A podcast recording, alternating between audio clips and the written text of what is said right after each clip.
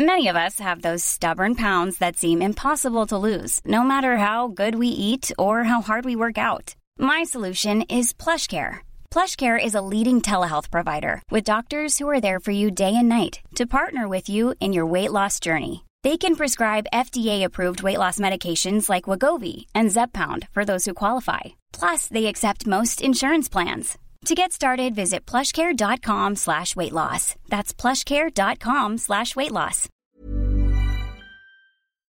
This is a Virgin Media Originals podcast series.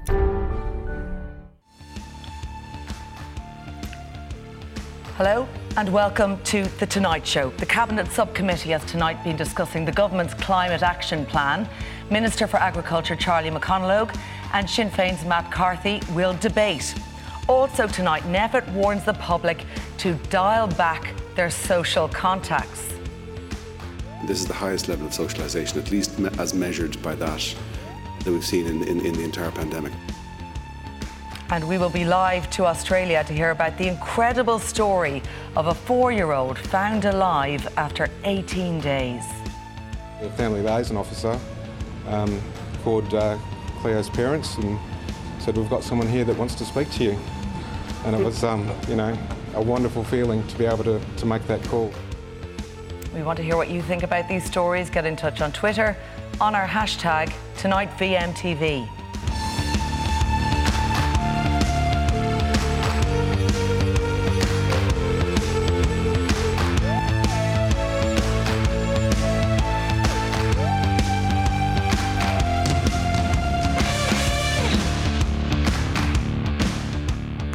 Week, you've been hearing stark warnings from world leaders that the climate crisis is here and we need to act. Well, tomorrow we'll hear exactly what action Ireland will take. The Climate Action Plan will go to Cabinet and we'll see how the government plans to pay for the changes and how it will affect our everyday lives. Well, let's discuss all this. I'm joined by Minister for Agriculture Charlie McConalogue and Sinn Féin spokesperson for Agriculture Matt Carthy. You're both very welcome along to the programme tonight. Minister, I want to start with you. There's been so much build up around this plan. It's going before Cabinet tomorrow, as we've said. We're hearing tonight that agriculture will have to make a cut of emissions of between 22% and 30% in the next decade. Is that so? Well, obviously, the Climate Action Plan will be finally signed off at Cabinet tomorrow. We had a Cabinet subcommittee this evening which finished this work um, for now in relation to the Climate Action Plan, and that's the culmination of many, many months of uh, serious work across government departments. Obviously, following through on the very strong ambition uh, to deliver uh, emissions reduction over the next 10 years, which is clear in the programme for government of delivering 51%, which is needed not just by Ireland, but by countries right across the world. So my objective in relation to all of the engagement I've had over the course of this process to be ensure is, is to ensure that we have a sectoral target for agriculture which allows it to deliver and play its role uh, in terms of emissions reduction, but really importantly allows farmers to continue to do what they do really well and uh, exceptionally well by international standards, which is produce nutritious, healthy, safe okay. food in a very sustainable manner. And that cut of between 22 and 30 percent is is that what we're likely well, to see over li- the next decade? Well, listen, t- tomorrow morning, whenever the climate action plan is signed off by government and announced tomorrow, it'll be clear what the, the You'll confirm it. are. It will be clear, obviously, once it's agreed by, by cabinet. But I am confident, as I say, um, Claire, that the target we have will be one which will support farmers to continue to produce the meat protein and the milk protein, which we do really, really well. And it's not said often enough what a sustainable okay. agricultural model, family farm based, we have in Ireland. But of course, like every sector of the economy, where we can, it's important that we work to reduce our emissions further. And that will be the objective okay. over the next number but that, of years. That, is it going to be a range? You know, when we're hearing about these sectoral targets, we're hearing, if we're, if we're hearing rightly, between 22 and 30 percent there isn't going to be a clear figure, or will there be more clarity? Will it be pinned down as a certain percentage? And that is the target we really have to meet. So th- there will be ranges involved, okay. um, and obviously alongside that, then clear measures in terms of how we can actually go about making those reductions. Um, you've said that agriculture will have a target proportionate to what it can deliver. So does that mean yes, we're going to impose targets, but we're not going to push it? No, we are going to push it. Um, we're going to do the very best we possibly can uh, to reduce the emissions footprint of how we produce food. Um, and that's something farmers are up for doing, and it's something that we, they will be supported in doing as well. So, for example, through the new Common Agricultural Policy, which um, I'm currently putting together our national plan for and consulting with farmers right across the country, we're investing an extra 1 billion euro or a 50% increase of national funding into that CAP plan to support farmers in that. So, listen, it's important we continue to produce the food, but every effort we can make to reduce the emissions footprint of it uh, is something that we, we, have to strive to do and which we will do. Okay. One of the things um, Micheál Martin was saying on a global stage yesterday, he was lauding this deal between the EU and the US about cutting methane emissions by 30%. And now we're hearing for Ireland it's going to be 10%. Do you think 10% is enough, Matt Carthy?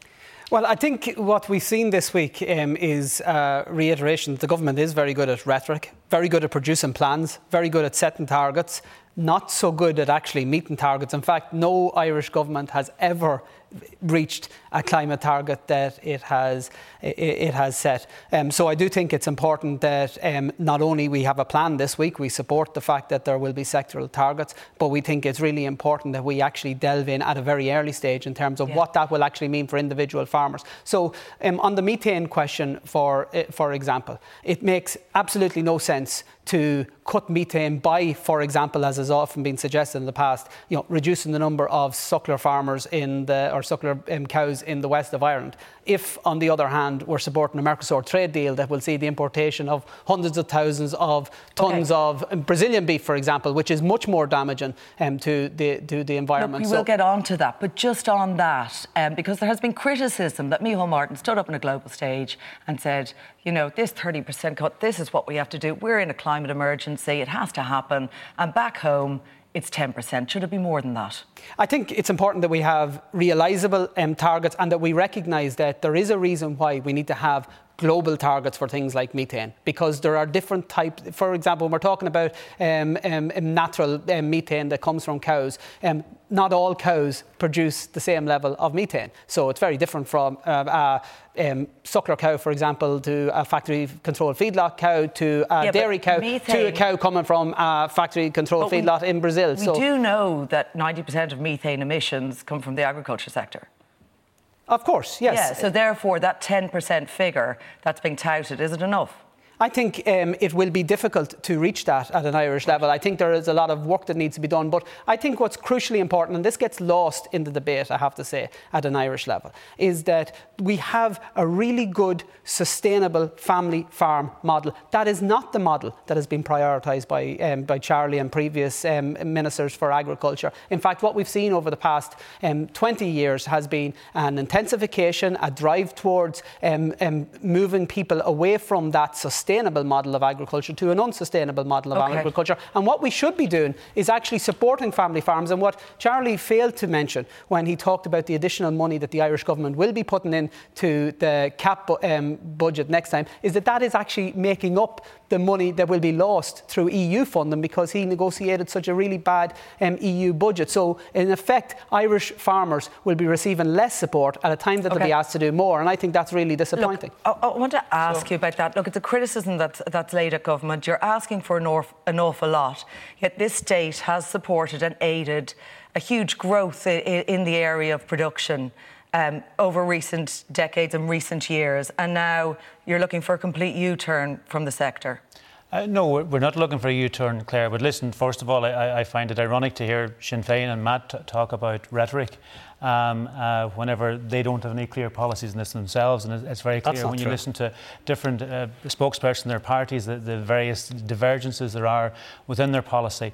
Um, and listen, the key objective. You're the minister, the, the Charlie, key, and we don't know what your policy key, is. The key objective of, of, of uh, myself and government as minister and my government colleagues is to support family farms. And that's absolutely what we're about. I'd like to hear but Matt. nothing you've done I'd li- I'd in like government hear, has actually. I'd like to hear Matt actually d- d- identify who these th- these farmers are who are not family farmers because our, fam- our, our model of farming right across the country is very much family farm based.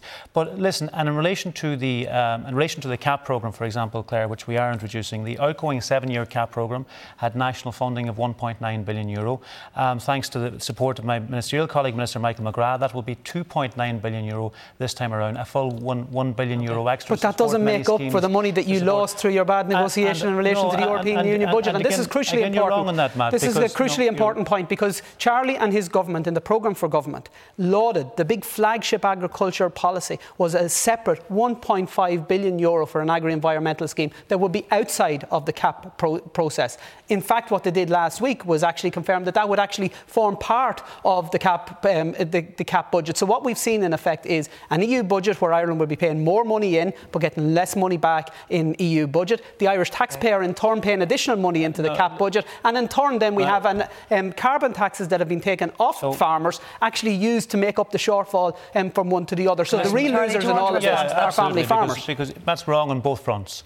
Uh, in relation to the EU funding, the overall um, CAP funding, Ireland was central to reversing a proposed cut in CAP funding. And the Taoiseach fought very hard for this at European level to ensure that it would be narrowly increased. But there's undoubtedly been pressure on the overall European CAP budget over the last couple. But we were central to cap actually re- reversing the portion that. of, of the EU budget, in the portion to CAP is reduced from 37 no, no, to 30 percent. That's the fact. Let's deal in facts. So, in, in relation to the um, the funding for the agri-environmental scheme, again, we were absolutely clear in relation to uh, funding that. That was always going to be part of the CAP programme, Matt. No. The, okay. Can and, I just read from the programme for government? Have, I, it said this funding have, will be additional to funding from the Common Agriculture Policy. That's the page from the programme for government. So it's not. It's part of. It's part of the three-card trick that you're playing on, on family farmers, where you're actually taking no, money out of their pocket through carbon taxes, and you're using okay. that funding the, the, to make up for a shortfall in, your, in relation to your bad. The only one playing a three-card trick here is Matt by misrepresenting, misrepresenting the facts because, because that's, that's not the case, Matt. And the CAP is very strong, very, very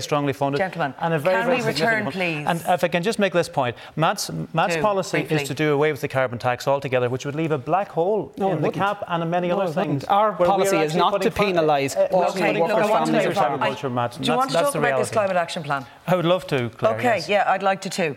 So, look, on this and stabilising the national herd, because that's what the conversation has turned to, because the whole the whole meaning around this is cutting emissions, especially from the, the agriculture sector. We know we have to do this. The, the Taoiseach's language around this has sort of been around stabilising. What does that mean?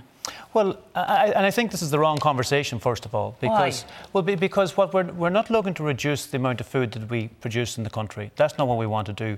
What we want to reduce is the emissions footprint of how we produce it, to lower our emissions, not our food production. And that's how do you do that? Well, that's what the Climate Action Plan will outline, and there, there, are many there are many options as to how we can do that. So, for example, in relation to how we, uh, in terms of reducing nitrous oxide, which is 30% of what agricultural emissions are, very very significant capacity there to in terms of how we manage grassland, in terms of we int- introduce clover to reduce our overall emissions, and likewise in relation to how we can reduce methane in the time ahead.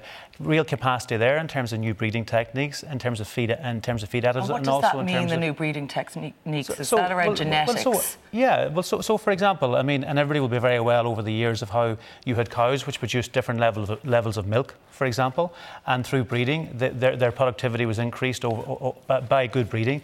And the research at the moment, for example, is showing how two animals, which are exactly the same in terms of size, breed, and and uh, and and production and beef production, can have different levels of methane output. And we're we're, we're significantly okay. investing in terms of research but, around that but it's good. to try and ensure that that actually can be uh, programmed into our genetic breeding over the period ahead. So, the growth- so there's significant opportunity here to reduce the emissions of how we produce that food, while actually ensuring we do what we do really well and support farmers in doing what we do really okay. well, which is produce really good food for the national and market and indeed can I ask you, just going back well. to that, that 10% um, on methane emissions, yeah. when globally we've yes. promised 30%, why are we not being more ambitious there? Well, because there were big words from the Taoiseach, and, uh, you know, on a global stage uh, this absolutely. week. And, and, and it seems that can these words turn into action. Absolutely. And what's going to come out and, of this plan? And, and every one of those words was meant, and we were very serious about it as well. So uh, that was an agreement signed between the EU and the US to reduce methane emissions, overall methane emissions in both the EU and US between now and 2030 by 30%. At EU level, half of our methane is non-agricultural based, which comes from energy, it comes from landfill, for example, uh, while half of it is, is, is, is, is, is biogenic methane. The EU, in terms of its own targets to how we how it uh, in its Fit for 55 package, which is about reducing EU-wide emissions overall by 55%, is going to tackle methane by reducing the non-agricultural methane by 50% and the biogenic methane at EU level by 10%. But this is all. So I know people that's, listening so, so, but it's really important because that's that's actually that is actually how the 30% reduction is going to be achieved, Claire. Could we and, do more? Could we do more than the 10%? And, and in Ireland, in Ireland, almost all of our methane emissions are biogenic methane methane. So, uh, and by delivering on a 10% reduction, for example, in our national biogenic methane, we will be contributing and playing our part in relation to meeting that 30% can we, can we do more? EU-wide. We will do as much as we possibly can, um, uh, and while producing the food that we do, okay. um, and in doing so, um, uh, we, we, you know, I, I, we will back farming in terms of from, a, from an income point of view, and in terms of a food point okay. of view, but also in terms of an emissions point of view. Um, Matt Carthy, I just want to come to you on where Sinn Féin stands on climate action because uh, I mean, even at Mary Lou McDonald's Ard Fheis speech, it was way down there in terms of where it was coming in the speech and the sense of where it is in terms of priorities for Sinn Féin. Is there division within the party about what, what you'd like to see regarding plans? No, absolutely not. No, we support the objectives, but what we want to do is actually meet the objectives. So rather than a piecemeal um, set of measures that are actually about targeting individuals who, in most cases, have little alternatives but to, for example, drive their cars to work or um, to heat their homes with their traditional method, we want to tackle the sources of pollutions and, um, and emissions. But that so is a I source of pollution. It's not. Cars are a source of pollution. But not when people have no alternatives. So we've seen, for example, if we're serious about actually reaching our climate targets, then we have to be serious to recognise that it takes state intervention. The state has to lead. If we were to take the government's approach, be, if you allow now, me to finish, Claire, yeah. if we were if we were to take the government's approach um, on climate to, for example, the COVID emergency, what the government would have essentially done is introduce a vaccine tax before the vaccinations were actually available. So rather than do taking that approach, which is what they're doing on climate, which is penalising people who have no choice, we want to actually put in place the infrastructure in relation to um, public transport, in relation okay. to retrofitting, in relation to actually real measures that can actually benefit um, communities. And we don't want to penalise, okay. and we make no apologies for not penalising ordinary workers and families who are already stretched to the pin of their collar. Okay, do you want to respond to that? Yeah, well, like I think uh, if you listen to Matt, you'll see that, like many other aspects of Sinn Féin policy, that there's no coherence to their climate change policy, and they don't really have one. The one coherent thing, the that, only the, coherent the one, thing that you the you one, have the one coherent thing that holds Sinn Féin policy together is that if somebody's in favour of something, they'll promote it. If something, if people are against something, they'll oppose it. Other than that, there's very little coherence to any of your any of your um, uh, policies, and I've been I've seen that in relation to their policy in terms of climate as well. Because while Matt talks the way he does tonight, uh, it, when you listen to other spokespersons in the party, they're they're, they're putting forward a very very different policy. Okay. Um, what the government is doing, and what's really important, is we put the targets in legislation. Um, and we're actually put, coming forward now with a very, very comprehensive plan tomorrow in relation to how across it's all very sectors of the economy, on, on that every sector will yeah. contribute because and deliver to that objective taxes, of reducing it, emissions it, it is a criticism that we've heard from Sinn Féin um, and from other opposition parties that at the moment cost of living is really high, cost of fuel is really high, and then people have these carbon taxes lumped on top of everything else, and the alternatives aren't there. So, I mean, the, the, carbon tax has been in place now for a number of years. So, I mean, the Sinn Féin approach to that hasn't coincided with the, the increase in, in, in fuel costs that we've seen in the last few months. It has been there actually when fuel costs were very low as well. What the carbon tax is about is actually giving a signal to the market and to, to all in the economy in relation to the direction of travel here to ensure that we actually can get investment into the alternatives. And in terms of the. It's to the, pay, it's yeah, to pay for it, the free public transport it's, it's to, and the promote, initiatives. It's to promote the move away from fossil Claire, fuels. here's the difficulty. towards, here's the difficulty. Alternatives. Charlie, there, there is a reality this year in relation to the impact of fuel costs, for example, on families, and that is something we are supporting and did support in the budget through increases, for example, in fuel supports. Charlie's from County Donegal. As he said, the carbon tax has been in place for over 10 years. There's no additional public transport over the past 10 years in Donegal. There's been no measures to support your constituents who are at the pin of their collar. And every single year, Matt. in fact, as I said earlier on, the government have failed to reach any, uh, successive governments have failed to reach any climate target or objective that they've set. In fact, the only one that they have met is the annual increase in the carbon taxes. So, time and time again, we have a situation where ordinary workers and families um, are penalised. 100 companies globally are responsible for 71% yeah. of global emissions. There's not one measure that Charlie could point to that his Again, government have taken against I, companies like that. But there's a, a, list the length of your arm Again, of measures that have been taken against ordinary workers and families who aren't Again, responsible I mean, for the climate crisis. Example, should Sinn Féin are for everything that people might be in favour of, they're against everything people We've might be against. We've set out in very clear and, and concise terms, and you know this because I engage with you on all aspects no, no of policy. We bring forward no um, proposals. What you do, Charlie, instead, is actually set out a rhetorical about the wind farms bill that yeah. you were due to bring before um, the Dáil this week. It was withdrawn. Why? Because it was out of date. Essentially, the bill was written in 2014 and remained and had been resubmitted on the order paper um, since then. The, um, the premise of the bill is actually really important. Wind energy should be a really positive part of the Irish response to the climate uh, emergency. No, we didn't. What we wanted to ensure was that the voices of communities are heard. Unfortunately, what we have in this state is the government essentially said we want to see lots of wind energy, but then they outsourced it to private companies. So the only criteria criteria that determines where wind farms are actually situated is the availability of land to those private companies, as opposed to what we have seen in countries where they have successfully um, rolled out wind okay. energy to Briefly, a greater extent, where you have community engagement but also community ownership. And that's the type of model yeah, we want to see. I, I briefly want to get the Minister on that again. That's a criticism that there's a lot of private interests involved in reaching our climate targets. Would you agree that there needs to be more state intervention, state projects? Well, I, I think that there's, there's very significant state support right across the board, but also I think it makes total sense that we actually direct private investment towards actually, towards renewable energy as well. Um, that makes that makes a lot of sense. And one of those areas is actually the development of offshore energy because it has massive potential in the years ahead to transform how we produce energy nationally, and indeed for us to become a next. We're going to speed that up. We, we, are, and indeed, the legislation to provide the platform for that is making its way through the Dáil at the moment and will be in place by the end of the, this year to ensure that that investment can happen.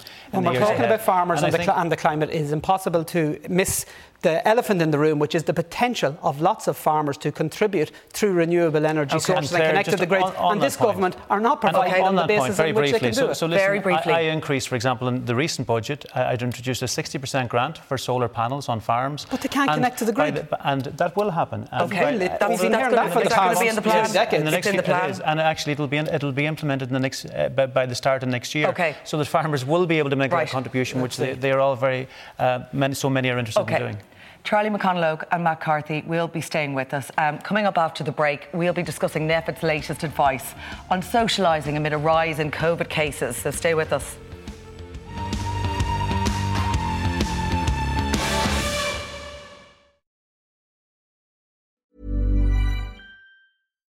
Millions of people have lost weight with personalized plans from Noom, like Evan, who can't stand salads and still lost 50 pounds.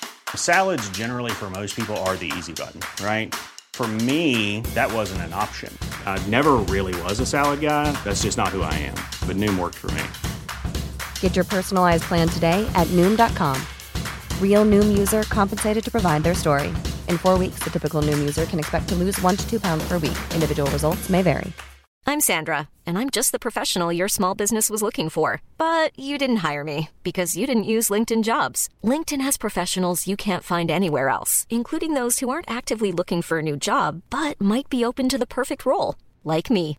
In a given month, over 70% of LinkedIn users don't visit other leading job sites. So if you're not looking on LinkedIn, you'll miss out on great candidates like Sandra. Start hiring professionals like a professional. Post your free job on linkedin.com/people today.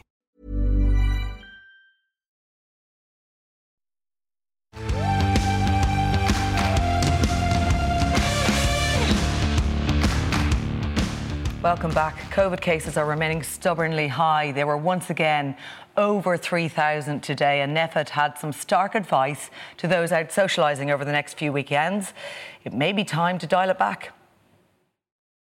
There's no doubt in my mind or in IMAG's mind that this is primarily driven by progressive increases in effective social contact. We are in the territory now saying to people, uh, you, you, need to cut your social contacts. Uh, if you are planning to see 15, 20 people uh, next week, it would be much better to plan to see 8, 9, 10.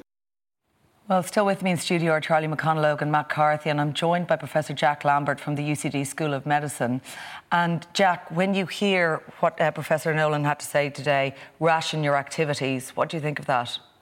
Well, I think we were promised that the country would open up as soon as we get 90% vaccination and everything would open up at the end of October. And I think that was, I think, hanging your hat on vaccines was was a big mistake because all the other COVID prevention strategies that we haven't been doing actually over the autumn, you know, social distancing, masks, hand washing in the schools, and now with the, you know, discos open and, and this and that, the, the, the message has, has been one of vaccines will open up in November. And the numbers have been increasing in schools since September and October. The cases have been increasing in people who, who are vaccinated, whose vaccines were waning. You know, the antibodies were waning. So, so I think um, I, I, think the message that, that we need to scale back is is is not the right message. That the, the message we is we need to ramp up our COVID prevention. Now, that has been a very strong message on our behaviour and what we should be doing around hand washing and mask wearing, social distancing. All of that is something that they've really been saying over the past few uh, few weeks, in fact, since these figures started going higher and higher. So, would you accept that when they're calling for this behavioural change, that's that's NPHET, that's public health officials really trying to stem those figures that we're seeing, those infection rates? Well, well, well. Like I said, I think that the the way to keep the why did the infection rate go up? I guess is is, is one of the issues. As why I think, do you think it did? Well, I think in September, when the schools opened, the schools were not prepared. And the numbers were sky high in schools in September and October. And, and kids transmit COVID. And if you look at the numbers, then um, in the schools in September, October, they just announced recently the numbers are increasing in kids. But the numbers were already mm. sky high in September. 30, if you look at the, I look at the, every day I look at the numbers of cases reported by the government, and it was 30, 30% of all cases in September were children. Um, and now we're down to 20% of cases in children. The numbers are going up in adults and older adults. Mm. So, so we, we knew this back in September that kids were a source of transmission, but we didn't really, I think, we didn't really do anything we were so focused well, on what keeping should have been open. done? Are you saying that the, the schools should have remained closed? What, no, I, what, I, what I, action should have been taken to prevent Well, I think this? the schools should be better prepared when they opened. We had June, July, August, September. I think a lot of the schools are antiquated. They don't have good ventilation what they, they, talked about having CO2 monitors for the schools. But most of the schools didn't have CO2 monitors till the end of September, a month into the schools okay. being opening. So I just think w- we keep on looking back and saying we, we did it wrong. We keep on reacting to numbers. I think we have to proactively plan mm. for six months ahead, not react to increasing numbers. We need to th- think about what we can do proactively okay. to keep numbers down. Minister, what we heard today was reactive, uh, reacting to those figures, but in fact not planning for the fact that they could happen if mitigation measures aren't put in place, which is what happened. Well, I, I think we have been, um, you know, organised and planned as best we possibly could right throughout this so? process. I think so, yeah. What about um, schools? I mean, they wouldn't say that in well, the schools. I, I, and, and I mean, I would, I would dispute with Jack. I mean, I think the, the everyone in society can transmit this, transmit this virus, not just, not just children. Um, thankfully, although they are unvaccinated yes, and they're so, in classes of 30. Yeah, so th- in, thankfully, in, in, in schools that are in some schools that are largely unventilated and relying on open windows. And, and listen, schools have gone to massive effort uh, in terms of the um, operations they have in place and the precautions they have in place to do all they possibly can within the setting that they have to try and minimise the risk of transmission. Um, but right across society, and like it's not just the schools went back in September. Uh, from the start of September, we started to reopen society because of the fact that we got to where we were with the vaccination, the vaccination rollout. That thankfully, even though we are seeing numbers in the last couple of days similar to what they were in last January.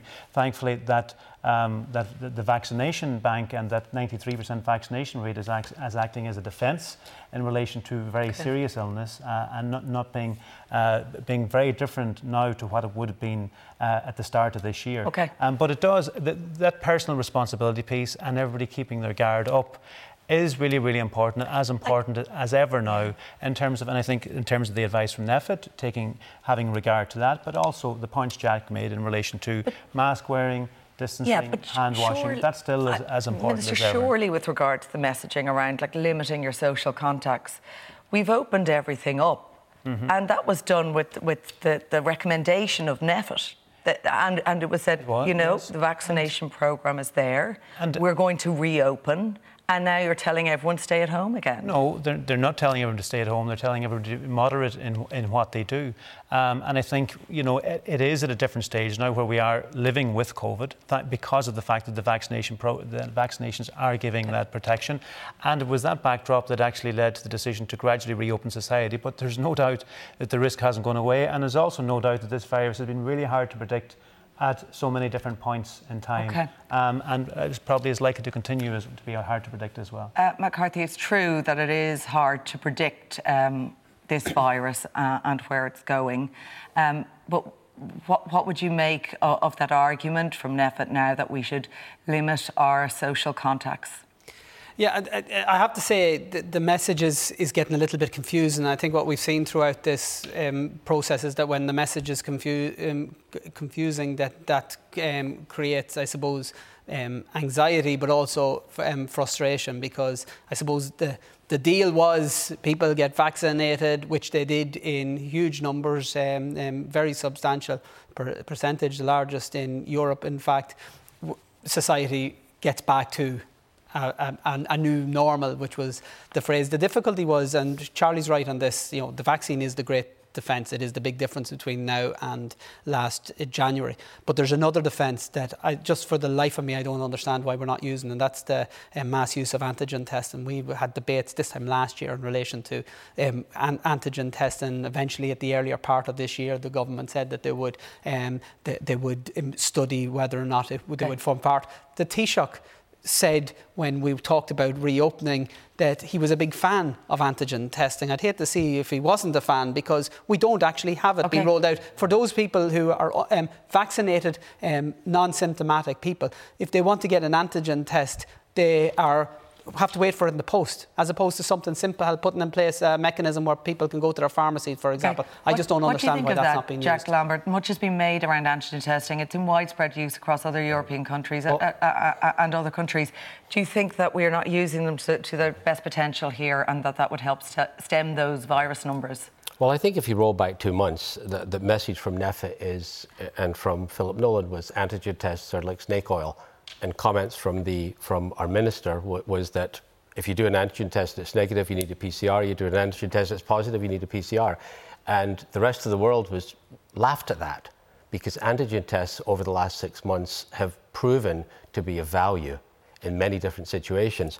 So two months later, all of a sudden, antigen tests are the best things since sliced bread. So, so absolutely, I do agree antigen tests have a role. It's taken us a long time to get to that point, and I, I think that is the message. Proactively, other countries and societies have been using antigen tests for the last six, 12 months as part of the solution, a package of prevention me- measures. We're now debating it and thinking about it, and we don't have a good system set up for the antigen test. For example, you should be able to get an antigen test right away, not post it out in the mail because two, three days later, when the results are come yeah. back, you've lost the benefit of it. Yeah, I think people were wondering why you have to wait for it to come in the post. Why can't you just pick one up free somewhere? Make it quick and make it easy.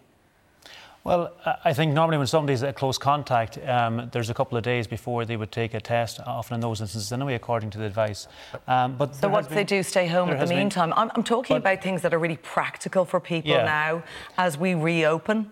If they're asymptomatic, that they they should have to wait a couple of days before they get a test in the post. Are there easier ways of doing this? Well, I, think the reason it's been done that way is because it's regarded as a practical and organised way to do it and to get it directly to the person who's actually who actually needs it. Um, but listen, there, there, has been different advice, Jack, undoubtedly, and, and discussions has been well debated over the course of the last year. And the reason it wasn't adopted in a more widespread basis, as you know, at the start, was because of the, uh, the, the, the, medical advice, public health advice okay. we got at the time. I know there was different views among public health professionals on it, but the considered advice through NPHET was, uh, was that it wasn't appropriate at that time. I was one of the first to actually introduce it um, to, to meat processing factories um, for okay. use of antigen testing there and it proved to be helpful in that regard. Um, but I, I think the, the, general backdrop was the concern coming from public health was that because it's not as effective as the PCR test, that it could lead to people engaging in behaviour in the belief that they were that, that, that they were as, as we keep so, being told are engaging so in that behaviour anyway because, now. because that's and, and because we're in that space now where people are engaging in that behaviour and because of the vaccination backdrop, we have reopened society. The advice now is that actually there is a useful purpose for it there to actually enhance safety okay. and, and I want, prevent I want to infection. ask about booster vaccines uh, because they have been announced for healthcare workers. Healthcare workers are saying we should have got these weeks ago. That's another thing that could have been planned. It's only coming on stream now when we're hitting sort of 4,000 infections a day. Well, it, it was very uh, deeply considered. Of course, right throughout this process, we have taken the advice of the National Immunisation Advisory Committee, which is a committee of the foremost professionals in the country on this issue, to advise us. I think they have advised us very well throughout this process. We have operated one of the, the most effective vaccination programs across Europe, um, and uh, again, we have been guided by we've been guided by them now. And as of this week, that process is starting. The HSE has the yeah. capacity to. Other countries, vaccinate. though, have done it and have rolled it out quicker and I, have I, seen I, that booster vaccines I, take your, work. I take your uh, uh, point, but listen, um, I mean, politicians are not the expert on this, Claire. Okay. And we've been Here's invited by a group actually who have advised so us very well throughout this process. Booster so, vaccines so, so on our programme. I, think we're, we're top happy with bureaucrats and underrepresented with experts. And I, I just think that a national emergency group needs to operate in an emergency way and come up with quick answers. The whole, I, I personally disagree with the, the, current system. NPHET is not an expert advisory group. There are a bunch of HSE and Department of Health people. They, if they feel appropriate, they ask the expert advisory group for advice. They ask NIAC, the, advi- the, the vaccine group, for advice. The time delay in that whole process, it takes months.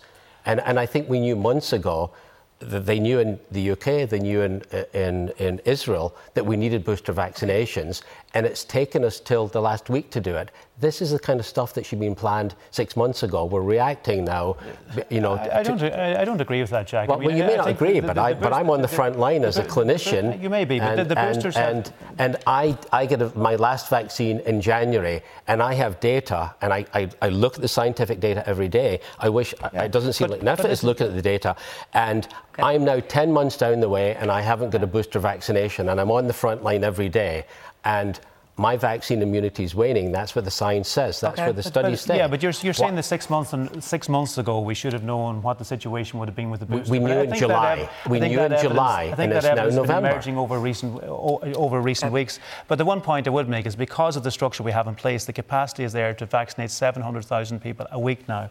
And now that that decision is made, it is rapidly evolving okay. and being rolled out to ensure that everybody can get that booster. And let's not forget uh, that that, that um, over over 80s have already had their, their third yes, boost. And you are Those going down through the groups. And how many boosters have we given? Immunopressed over the age of 65 have also yes. all, all, okay. majority received it, and we're now moved this week into the 60 to 80 age group. Okay. Well, we'll have to leave it there. My thanks to Charlie McConalogue, Matt Carthy, and Professor Jack Lambert. Coming up next, we'll take you to Australia. This incredible story as a missing four year old girl is found safe after nearly three weeks.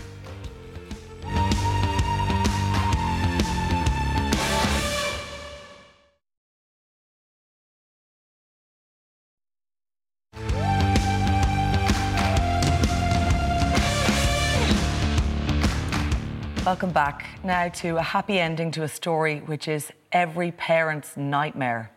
A four year old girl disappeared 18 days ago in Western Australia, leading to a frantic search.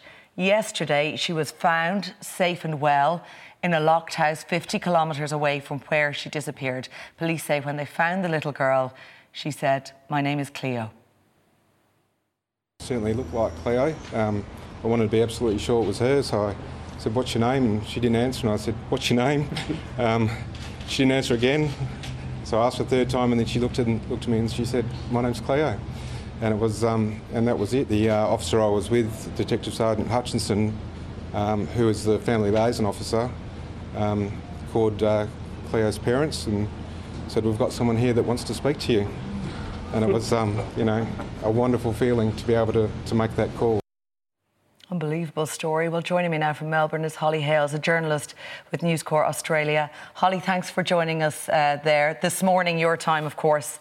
Um, tell us about this story. It's really incredible, like not just big news there, but globally. Um, such a rare outcome to a, a, what could have been a terribly tragic story.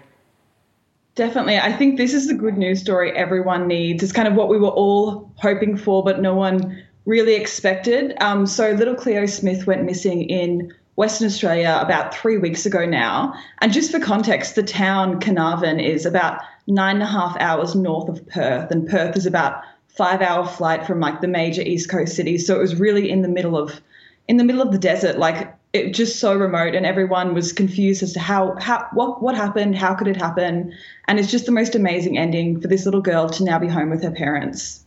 Uh, and the, the, the, reason the suspect was apprehended and, and Cleo was found was a, a tip off from locals, wasn't it? Yeah, I think um, from all the footage I've seen, it really shows how much everyone in the town was engaged in the story. Really, really, really wanted her home, and thankfully, at the end of, at the end of the day, all of them coming together has meant that she's now back with her parents. And what do we know about how Cleo is doing? Because the picture that we've seen that was put around the world with her in hospital, but looking fairly happy, um, looking in, in good condition. How is she?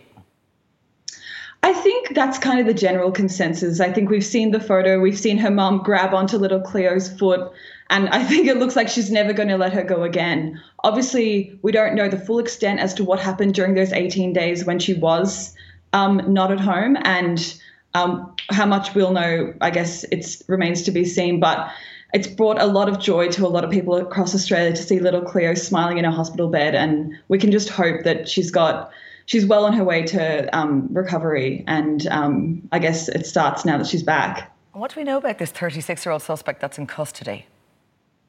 Well, not a lot yet. So he was only arrested yesterday, I believe, and um, he hasn't really been named in Australia. We don't know, I guess, a lot about him or even a lot about the circumstances in which he was taken. But um, I, re- I think those details will come out in the next few weeks. And um, yeah, we'll just have to wait and see. Okay. Well, Holly, another big story that will affect an awful lot of people here in Ireland is Australia opening its borders again. Uh, what happened and who can now come in and who can leave? So, for Australian medicine, um, residents and um, citizens, they can kind of freely come back and forth without doing the dreaded hotel quarantine. But there's not too much good news for tourists or um, extended family or friends who want to visit people in Australia. Um, maybe next year, we're not really sure because this um, border opening for even Australian citizens was pretty unexpected. Um, so I guess we'll just have to wait and see what it means for um, Irish tourists. We really want. We really want tourists back. We really want backpackers back. But um, I think next year might be the the year of figuring these things out and kind of getting back to a sense of normality with the border situation. So it's good for if you're an uh, an Irish person who's a citizen living in Australia and maybe you could go home to Ireland for Christmas. That would be amazing for so many people. But for temporary visa holders, there's just not much reprieve yet, and there's kind of a bit of angst in the community over here about that. Okay, Holly Hales joining us from Melbourne uh, this morning, your time, and, and with us tonight. Thank you uh, so much for that. Now, someone affected by those border closures was Connor Nash, an Australian rules footballer for the Hawthorn Club just outside Melbourne. He joins me here in studio because, Connor, you're playing over in Melbourne, but you're from Meath and you're back home now. Tell us when you got the chance to come back and what it's been like. Yeah, it's been great. I'm home about three weeks now. Um, I kind of took a calculated risk, I suppose, coming home as I am a temporary resident out there. Um, but I got my permanent residency application in about a month ago, which should help me getting back out there in January. So, um, yeah, it was a big shock when I did arrive into the airport here in Dublin. I was very lucky, I suppose, to get the chance to come home. And um, yeah, it was wasn't too sure when it's something you know that seemed to be so emotionally loaded for so many people, especially in Australia, because many people, like many Irish over there, they're so far away from home anyway, and then to be prevented from leaving for two years, that was re- really difficult for people. For you, that time spent away from family, were you constantly waiting to see when there would be news because they kept putting back the date or not setting it in stone as to when you actually may be able to leave? Yeah, it was, and I, I suppose you kind of gave up hope in, in after a while, after a number of months. Um, I suppose this time last year I was hoping to come home when the off season happened, and it didn't happen. So it was just kind of yeah, right, we'll take stock and, and just go again for another year um, and see what happens. But uh, I was lucky, I suppose. I did have some some distant family over there, and, and my, my girlfriend Grace over there as well. So. Um, but yeah, to finally get the chance to come home, it's been a big two years, and a lot has gone on. I suppose like we only it was only six weeks ago. I think we had an earthquake in Melbourne, so everything has happened. Yeah, and I'd say when you came home, you found so much had changed too. It's two years since you'd seen your family, um, and did this country feel like a different place? Because you know we've all gone through the restrictions. Uh, life in Melbourne must have seemed very different to life back here, given how we've kind of approached the pandemic compared to there. Yeah, it certainly was. I mean, I left Australia in lockdown pretty much, so. Um, that was, I think, our sixth lockdown. So to come back to Ireland, where I could actually walk into a pub, albeit seated at a table, it was it was it was pretty good. Um, but yeah, I mean, the restrictions in, in Oz have been have been very difficult the last while, as they have everywhere else. But um, yeah, coming back to see family was was different. All right, um, I have a brother who's 20 and he's two years of college done now. In those two years, I have a younger sister, Lauren, who's um, 16 now, so it's very different to a 14 year old. So I was very it's very different when I last left them. Uh, do, do you feel when you've come home, were you getting pressure when you were over there from family, from your mom saying, you know, when you come home, will you stay home?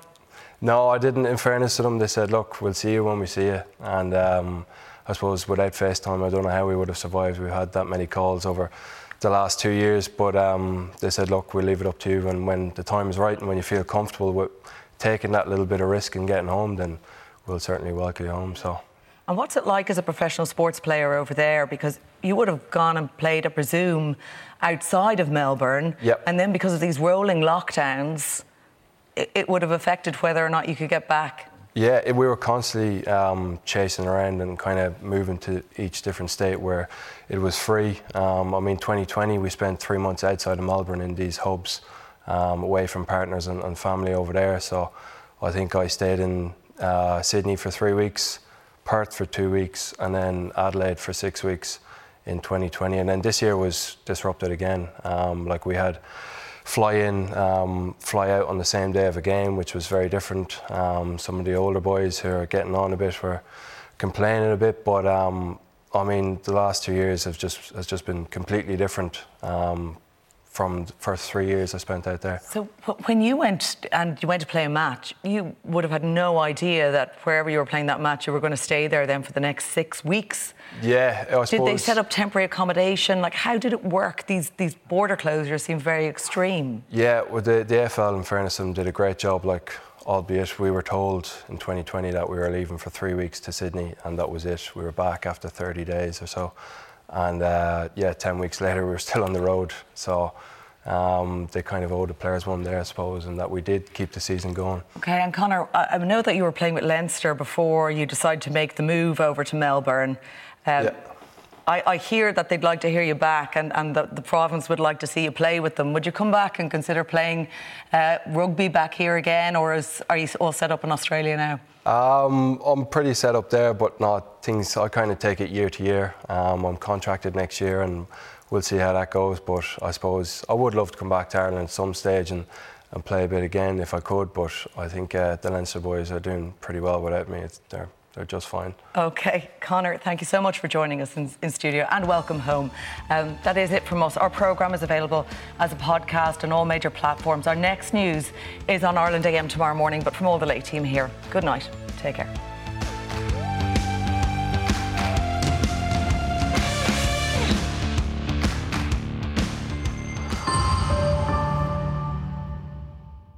This is a Virgin Media Originals podcast series.